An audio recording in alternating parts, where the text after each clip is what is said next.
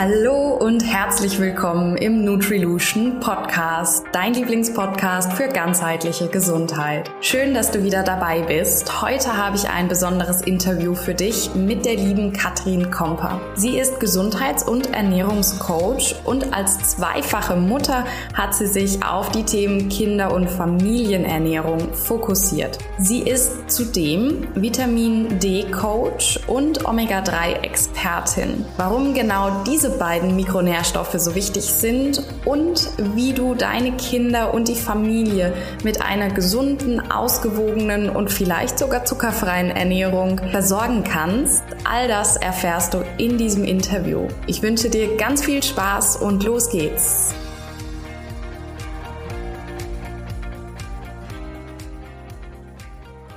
Liebe Katrin, herzlich willkommen im Nutrilution Podcast. Es ist super schön, dass du da bist. Vielen Dank. Ich habe mich auch sehr über die Einladung gefreut. Und ja, hallo auch von meiner Seite. Ich freue mich, dass ich dabei sein darf. Sehr schön. Katrin, wir beide haben uns in Gutach kennengelernt, bei Kurt Mosetter in der Praxis in der Gesundheitswoche. Und mhm. ich bin total froh einfach, dass wir dadurch in Kontakt gekommen sind. Und wir haben uns direkt auch auf so einer ganz anderen Ebene getroffen, denn ich habe erfahren, dass du ja selber im Gesundheitsbereich total aktiv bist und natürlich auch deine Geschichte mit deinem Sohn und das, was ihr zusammen erlebt hat, hat mich sehr berührt. Stell dich doch gerne zuerst einmal vor, wer bist du, was machst du und was bringst du so mit?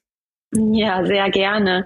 Also mein Name ist Katrin und ich bin ausgebildeter Gesundheits- und Ernährungscoach und habe auch eine Zusatzausbildung im Bereich Vitamin D, also bin zertifizierter Vitamin D-Coach. Und ich coache ähm, erwachsene Personen, aber habe auch eben durch diesen Punkt, den du gerade eben genannt hast, dass ich selber Mama von zwei Kindern bin und mit meinem kleineren Sohn auch so einiges durchhabe, mein Schwerpunkt so ein bisschen auf die Ernährung von Kindern verlagert und coache dementsprechend auch sehr, sehr gerne Familien oder Mamas halt eben für ihre Kinder, je nach Alter dann natürlich auch ähm, mit den Kindern zusammen. Wundervoll. Ähm, ganz wichtiges Thema, Kinderernährung und eben auch Familienernährung. Wie sieht dann dein Alltag aus? Wie ernährst du deine Kinder und wie organisierst du jetzt dann auch so eine gesunde Ernährung mit dem Alltag? Also ähm, für mich ist es mittlerweile gar kein extra Aufwand mehr. Das ist ja immer die Sache, wenn man seine Ernährung umstellt, dann muss man sich da erst ein bisschen einfinden. Aber wenn man dann natürlich einmal eingespielt ist und eigentlich auch nur noch die Zutaten zu Hause hat, die dieser Ernährung entsprechen, dann ist es gar kein Aufwand mehr. Also ähm, ich lege halt sehr viel Wert eben auf eine gesunde, ausgewogene Ernährung. Äh, raffinierter Zucker kommt bei uns gar nicht auf den Tisch. Also ich habe sowas auch gar nicht zu Hause. Mhm. Ähm, das gleiche gilt für glutenhaltige Lebensmittel.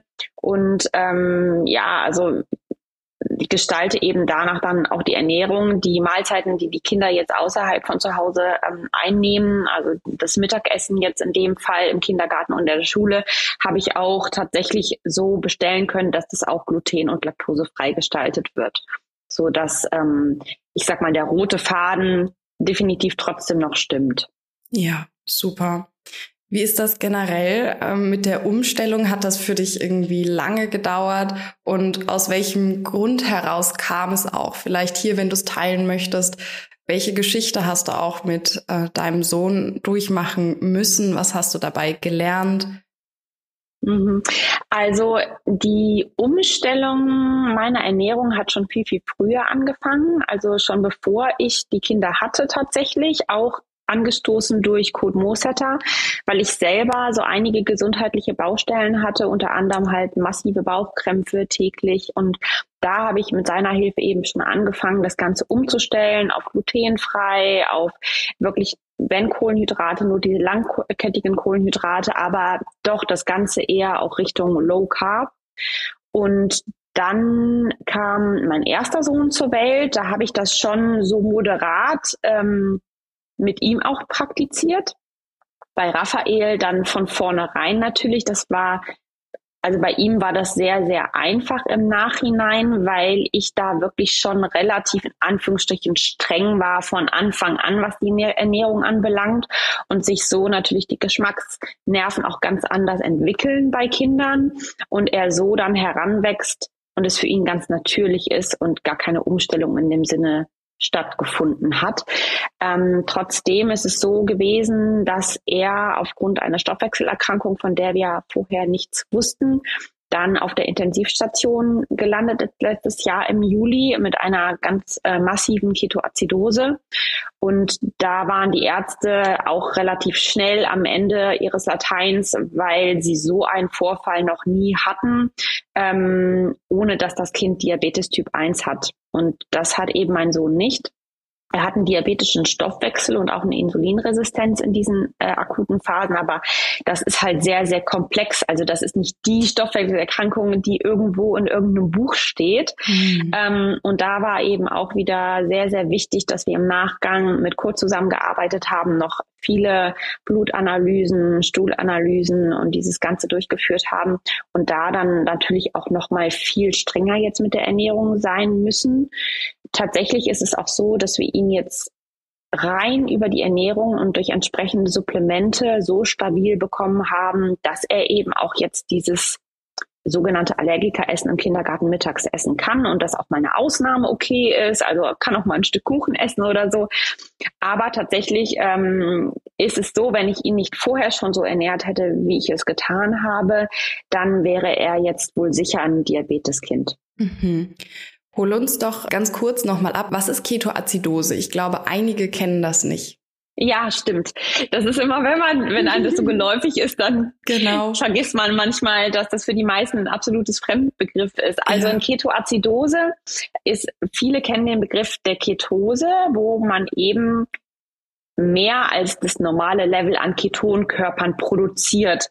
Das passiert entweder durch ketogene Ernährung, also eine sehr strikte Ernährungsform, wo man Kohlenhydrate eigentlich fast vollständig eliminiert und dafür aber die gesunden Fette hochfährt oder auch durch Extremsport oder durch langes Fasten. Da kommt man in diesen Zustand der Ketose. Das heißt, der Körper bezieht dann eben seine Energie aus Fett und nicht aus Glucose. Ähm, jetzt ist es so, dass wenn man wirklich da ganz streng ist, dann hat man in der Regel Ketonwerte von bis maximal sechs. Also selbst wenn man jetzt irgendwie eine Woche fastet, kommt man eigentlich nicht höher. Die Ketose beginnt bei 0,5 mhm. Millimol pro Liter.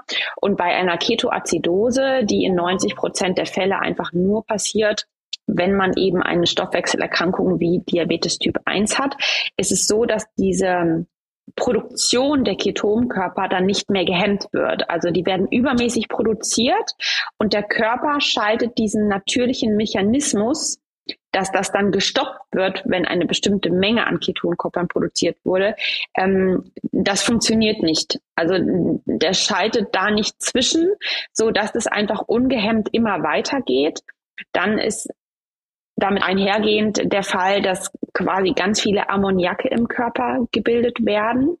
Also wirklich Säuren, die dann natürlich auch dafür sorgen, dass innerlich, also das war bei meinem Sohn der Fall, ja, das ätzt alles weg. Also im Prinzip vergiftet der Körper auch ein Stück weit von innen. Ne? Also bei mhm. ihm war das auch so, dass er aus dem Mund richtig wie Nagellackentferner gerochen hat, mhm. ähm, weil er eigentlich schon voll von diesen Ammoniaken war.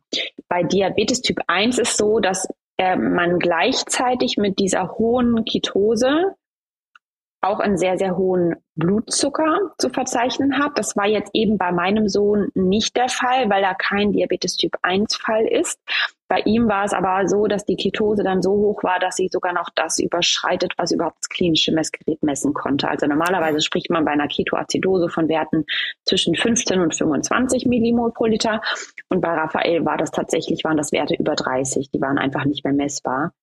Genau, das ist jetzt so. Und da ist es auch oft so, dass ich gefragt werde, oh, ähm, jetzt bei ketogener Ernährung ist das nicht gefährlich. Und dann, nein, das ist auf gar keinen Fall gefährlich, weil ein stoffwechselgesunder Mensch, egal wie strikt ketogen der ernährt, egal wie lange der fastet, kann einfach diesen Zustand der Ketoazidose gar nicht erreichen, weil sich der Körper, wie gesagt, einschaltet und dann die Ketonkörper wieder abgebaut und ausgeschieden werden. Das kann nicht passieren. Mhm. Das ist tatsächlich in 90 Prozent der Fälle nur bei Diabetes Typ 1 oder es gibt auch eine ganz seltene Stoffwechselerkrankung, wo ein bestimmtes ähm, Enzym fehlt und da werden die Menschen dann aber damit schon geboren. Das schied bei meinem Sohn aber eben auch aus. Oder halt, wenn es so ein komplexer ähm, Einzelfall ist, wie es jetzt zum Beispiel eben ähm, bei meinem Sohn der Fall ist. Super, danke für diese Erklärung auch. Und das zeigt einfach mal, ja, dass es eben auch im Bereich der Ernährung natürlich riesengroße Einflussbereiche gibt,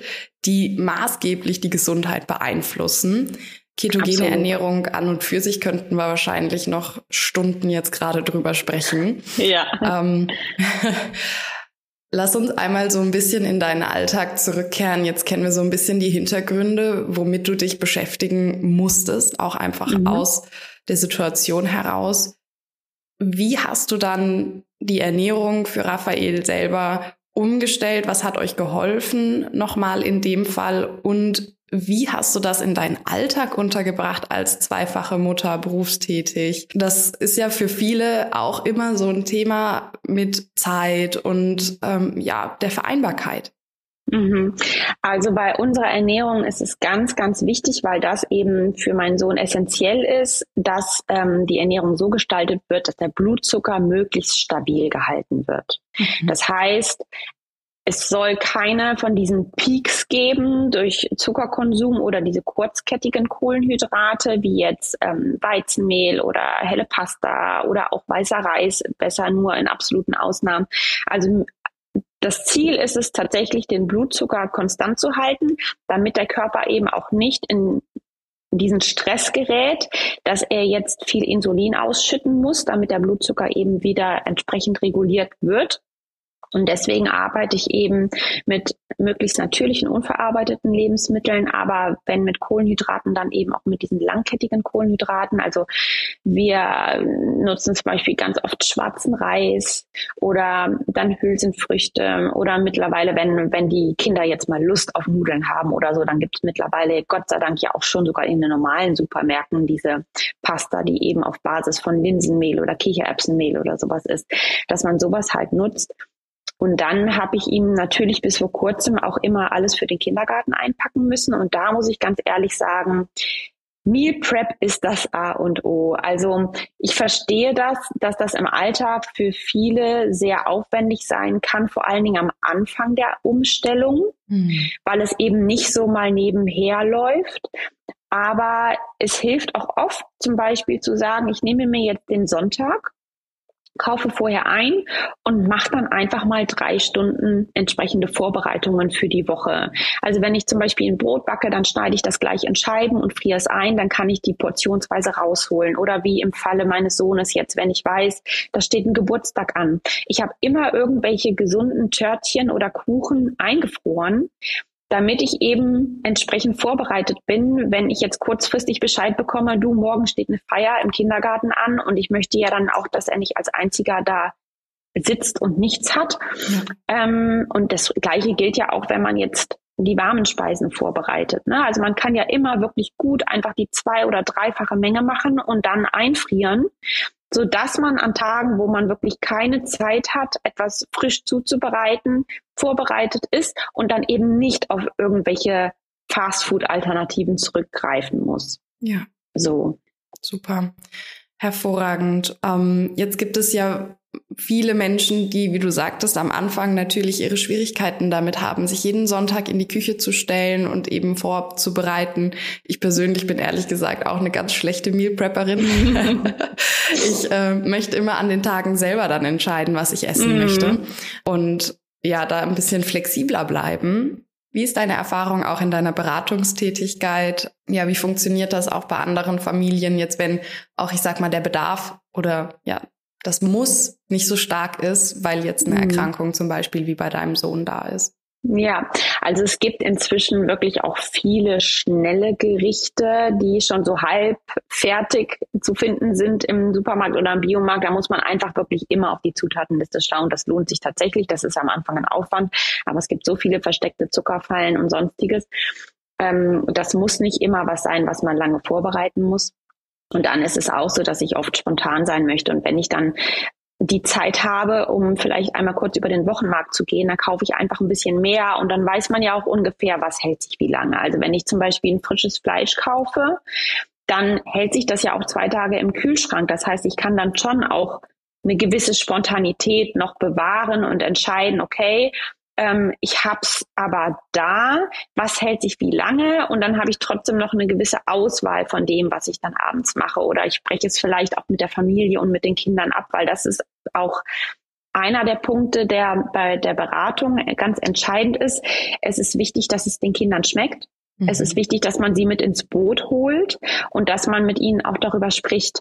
Weil es bringt nichts, wenn ich jetzt voller Euphorie ähm, das ganze grüne Gemüse auf den Markt hole und das Kind rührt dann davon nichts an. Ja. Also es lohnt sich auch wirklich, einfach vorab vielleicht mal ein bisschen zu besprechen, was könntest du dir vorstellen, dass du es mal ausprobierst oder was schmeckt dir, hat dir jetzt am besten geschmeckt. Und dann mache ich in der Regel gerade bei so einer Ernährungsumstellung ähm, tatsächlich eine Liste mit den Leuten, dass wir ähm, sammeln, was den Kindern von den gesunden Alternativen jetzt geschmeckt hat.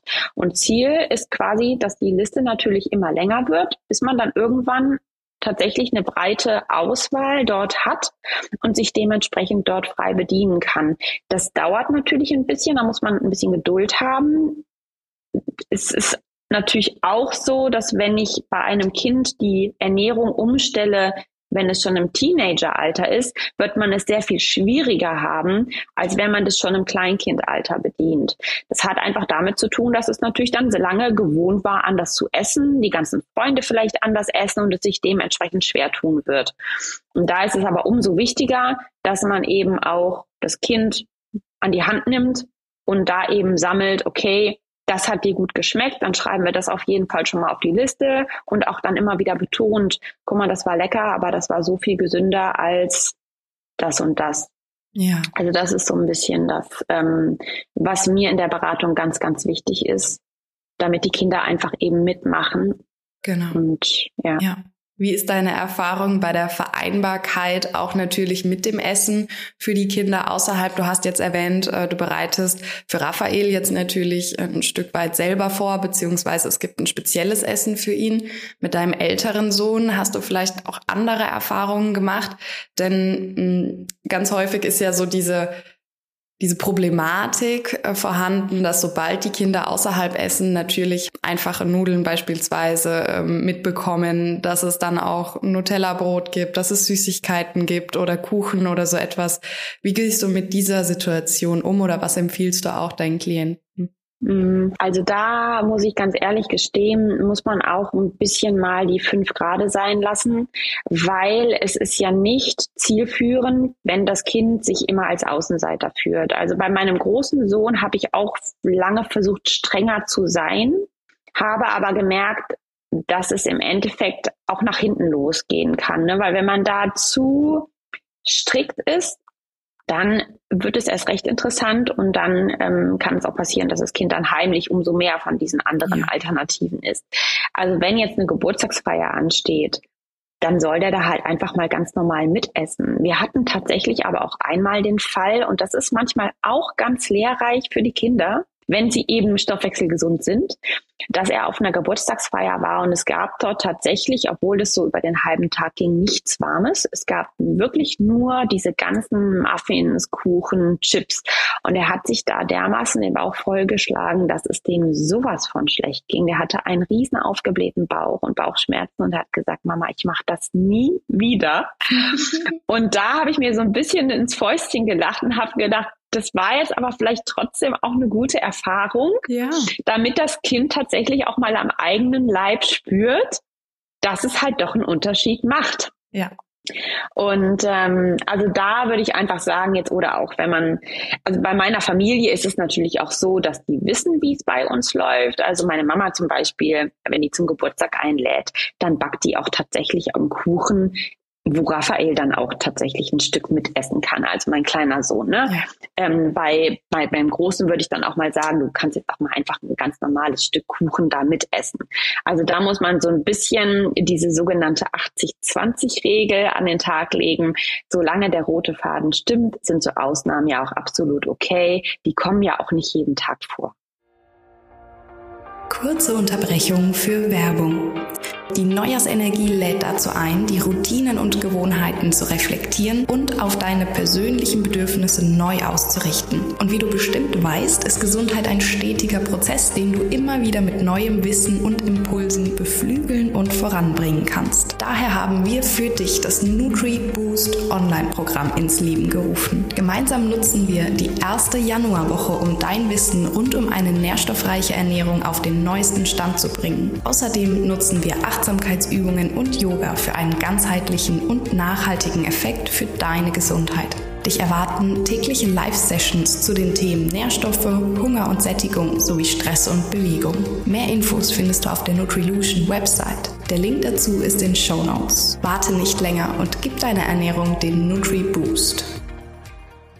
Sehr schön. Das bedeutet, eine Ernährungsumstellung ist zwar am Anfang ein Stück Arbeit, man muss sich reinarbeiten, ein bisschen Wissen aneignen und dann natürlich in Kommunikation mit der Familie, mit den Kindern gehen, gemeinsam an einem Strang ziehen, aber es ist dann auch auf jeden Fall umsetzbar. Ja, darf ich da ganz kurz zu dem Punkt mit dem Wissen einhaken? Das finde ja. ich nämlich auch noch ganz, ganz wichtig. Also das Hintergrundwissen ist natürlich entscheidend, weil das sorgt dafür, dass du auch dabei bleibst. Mhm. Und das ist aber auch für die Kinder ganz, ganz wichtig. Also das ist auch ein Punkt, den ich immer wieder betone, dass man altersgerecht den Kindern auch erklärt, warum gewisse Lebensmittel besser sind als andere. Denn nur wenn sie das auch selber verstehen, machen sie ja dann auch noch mal mehr mit. Ja. Ähm, und da muss man eben auch so ein bisschen natürlich schauen. Also jemanden, der 16 ist, kann man das natürlich schon anders erklären als jetzt einem Kindergartenkind. Aber da kann man auch wirklich schöne Geschichten stricken und ähm, Wege finden. Und da arbeite ich auch viel mit. Hm, super. Absolut. Und naja, man kann es dann halt auch nur den Kindern erklären, wenn man selber sich damit auseinandergesetzt hat. Ne? Auch so ist es, das natürlich. Wenn es halt Aufwand ist und anstrengend ist. Aber ich bin mittlerweile so ein bisschen, ich würde sagen, abgebrüht vielleicht, dass ich dann so sage, na ja, ich habe auch keine Lust, mich mit meinen Finanzen auseinanderzusetzen. mir macht das Thema Gesundheit mehr Spaß, aber ja, fein, es hilft mir trotzdem nichts. Ich habe die Finanzen und äh, ja, ja, wenn ich gut leben will, sollte ich mich besser drum kümmern, ne? So. Ja, ja also jetzt gerade bei dieser Wissensaneignung, bei dieser Umstellung, das ist ja wirklich auch ein Zeitraum, der überschaubar ist. Wenn man ja. einmal in dem Thema dann drin ist, ne, das ist so wie wenn man studiert. Natürlich ist das erstmal Arbeit, aber wenn man dann den Abschluss hat, dann hat man ihn und dann hat man das Wissen und dann hat sich die Arbeit gelohnt. Ja, und so. Absolut. Auch. Und ganz ehrlich, die Routine kommt ja dann halt auch erst, wenn man das Wissen umsetzt und wenn man sich auch erlaubt, dass eine Routine entstehen darf, dass man eben schaut, okay, ich nehme jetzt kleine Häppchen und baue eben dieses Wissen nach und nach in den Alltag mit ein und hole mir zum Beispiel Unterstützung von einer Ernährungsberaterin, die mich da einfach begleitet, die mir praktische Tipps mitgeben kann. Ähm, ja. ne? So, man steht da ja auch nicht alleine da. Absolut. Super schön. Wo wir es gerade von Wissen haben, ich glaube, eine Wissenslücke herrscht noch bei ganz vielen Eltern und Familien, wie es sich mit Omega-3 und Vitamin D und du sagtest äh, vorhin in der Einleitung, äh, du hast dich da auch noch mal tiefer mit auseinandergesetzt, deswegen möchte ich da gern drauf eingehen. Mhm. Ähm, wie verhält es sich in der Kinderernährung mit eben Omega-3 und Vitamin D? Mhm. Also da lege ich, lege ich ganz, ganz enorm viel Wert drauf, weil die beiden auch gerade in der Kombination miteinander für mich die Basis für die Gesundheit bilden. Tatsächlich ist nämlich Vitamin D sowieso ganz extrem stark unterschätzt. Ich meine, wir haben in Deutschland einen Mangel von 80 bis 90 Prozent der Menschen und bei Kindern sieht es sogar noch schlimmer aus. Viele Eltern denken ja, ach, Vitamin D brauchen wir nur im ersten Lebensjahr, weil es da eben um die Prävention von Rachitis geht. Und dann wird es ja auch vom Kinderarzt nicht mehr empfohlen. Und dementsprechend haben wir mittlerweile einen Mangel von über 90 Prozent im Bereich der Kinder. Also da hat man Studien gemacht bei Schulkindern und es gab tatsächlich nur ein Prozent der Schulkinder, die ausreichend mit Vitamin D versorgt waren. Mhm. Und das ist halt gerade bei Kindern ganz, ganz, ganz extrem problematisch, weil es nicht nur fürs Immunsystem, sondern auch für die Gehirnentwicklung, für die Knochen und viele, viele andere Dinge noch mit reinspielt. Und deswegen lege ich da eigentlich bei Kindern sogar noch größeren Wert drauf als bei Erwachsenen. Das gleiche ist bei Omega-3. Das haben viele nicht auf dem Schirm oder denken halt, dass wir genug Omega-3 über die Ernährung bekommen. Aber das ist heutzutage auch bei gesunder Ernährung einfach nicht mehr möglich. Also selbst wenn wir mehrmals die Woche fetten Fisch essen würden, wo die eben eine Omega-3-Quelle sind, der ist mittlerweile so belastet auch meistens. Und das sind ja nicht mehr die Fische, die sich dann selber von Algen ernähren, sodass wir eben entsprechend die nötigen EPA und DHA, die so wichtig für unsere Gesundheit sind, dadurch aufnehmen können. Und deswegen kommen wir eigentlich um Supplement gar nicht mehr herum. Und das spiegelt sich leider auch in den Zahlen wieder. Also wir haben neben unheimlich viel Omega-6. Omega-6 ist entzündungsfördernd, Omega-3 ist entzündungshemmend. Das nur mal zur Erklärung für alle, die da jetzt noch nicht so firm sind. Und wir brauchen eine gewisse ähm, Portion entzündungsfördernde Substanz in unserem Körper, weil das eben auch für die Immunabwehr wichtig ist und äh, Entzündungsprozesse sind auch natürlich. Aber wenn das überhand nimmt, dann ist es gesundheitsschädigend. Also ich beschreibe das immer, das ist für Kinder auch meistens ganz anschaulich mit so kleinen Feuern und Feuerlöschern. Mhm. Also wenn wir Omega-3 sind unsere Feuerlöscher und Omega-6 sind Feuer. Und wenn wir jetzt also weiß ich nicht, drei kleine Feuer haben und einen Löscher, dann geht es vielleicht noch gut. Aber wir sind bei Kindern mittlerweile bei einem Verhältnis von 25 zu 1 im Schnitt. Bei 25 Feuern kann ich den einen Löscher dann gleich eigentlich auch beiseite stellen. Da brauche ich erst gar nicht anfangen zu versuchen, diese Feuer zu löschen. Und das ist halt wirklich extrem, was das auch mit der Gesundheit macht und was es auch mit der kognitiven Entwicklung macht. Deswegen setze ich auch zum Beispiel Omega-3 bei der Behandlung von ADHS sehr gerne ein und habe da große Erfolge mit, mhm. weil, das wissen viele nicht, diese ganze Kommunikation zwischen den Synapsen im Gehirn, das funktioniert viel besser mit Omega-3. Die brauchen quasi, also die ganze Nervenweiterleitung funktioniert schneller und besser mit Omega-3-Fettsäuren, weil das Gehirn auch zu einem Großteil aus diesen Fettsäuren besteht. Und was auch noch ein wichtiger Punkt ist, ähm, es ist essentiell für unsere Zellgesundheit. Und das, ich meine, wir bestehen aus Millionen von Zellen und wenn die Zellen nicht gesund sind, dann funktioniert das ganze System nicht. Und da möchte ich eine Sache noch kurz erklären, weil das immer sehr anschaulich ist und nochmal deutlich macht, wie wichtig Omega-3 ist. Unsere Zellmembran, also die Hülle unserer Zellen, besteht auch zu einem Großteil aus Fett und zu 30 Prozent tatsächlich aus Omega-3.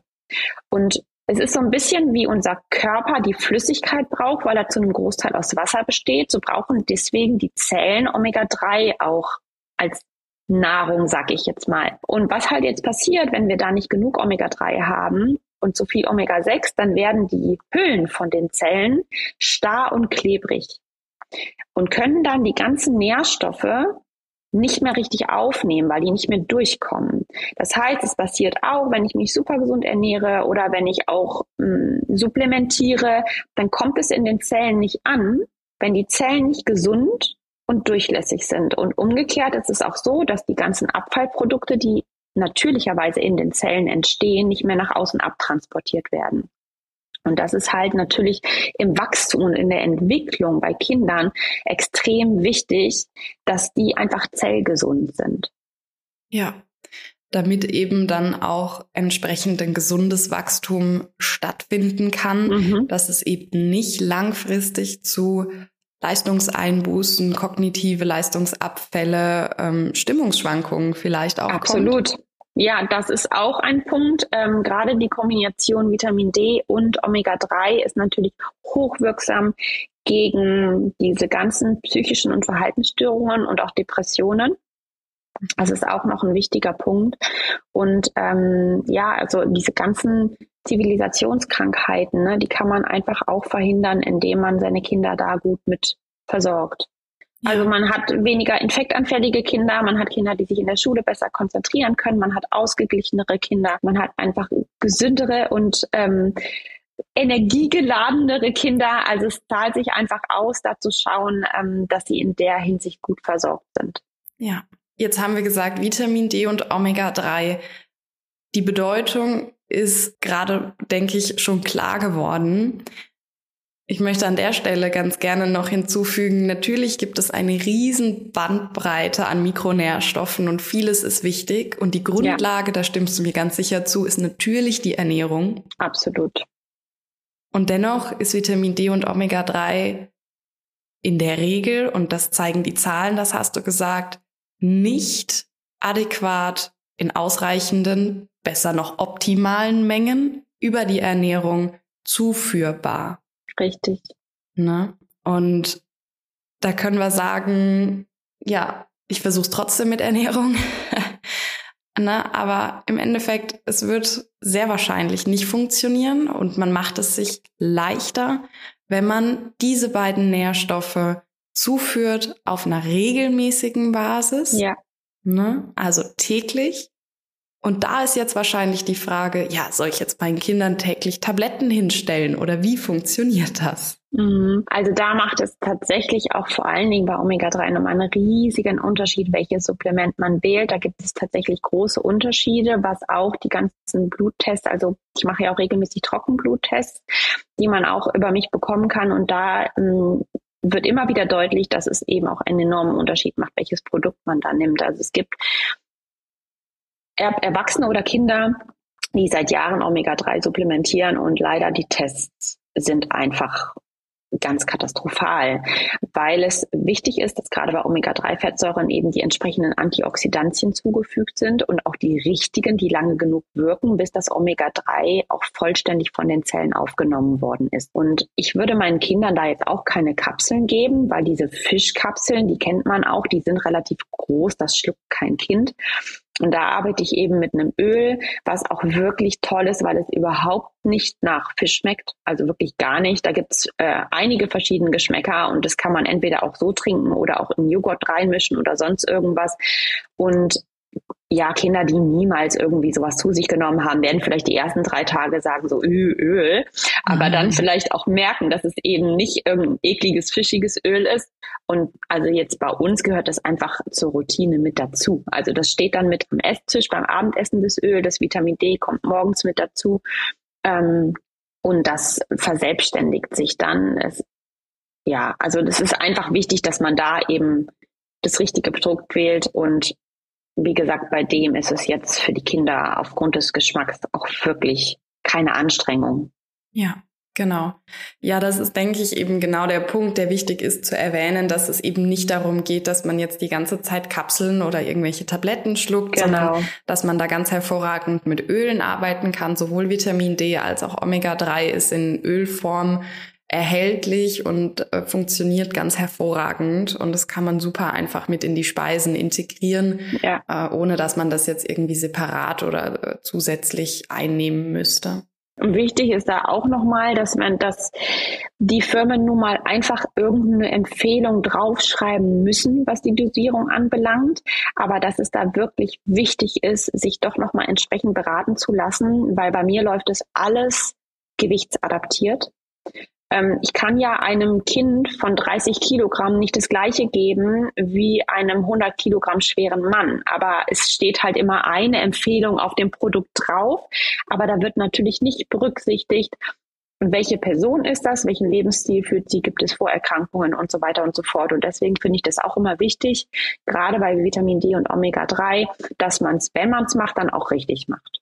Ja, unbedingt. Und ich meine, Mikronährstoffe ist immer individuell bedarfsgerecht zuzuführen. Ähm, man kann es nicht oft genug betonen und man sollte sich da auch einfach beraten lassen. Es gibt mittlerweile, ich finde schon, ähm, einige Ärzte, die sich hier und da damit auseinandersetzen, aber eben auch Ernährungsberater, die sich weitergebildet haben, Mikronährstofftherapeuten beispielsweise Und ähm, in Kooperation, wenn all diese Experten zusammenarbeiten äh, und man sich da einfach gut beraten lässt, selber mit Sinn und Verstand bei der Sache ist, die Kinder mit ins Boot holt, denen das erklärt, warum das so ist, die die Erfahrung machen lässt, wahrscheinlich ja auch, dass es hilft, ähm, dass sie sich damit anders fühlen, äh, dann ist das eigentlich erfolgsversprechend, oder?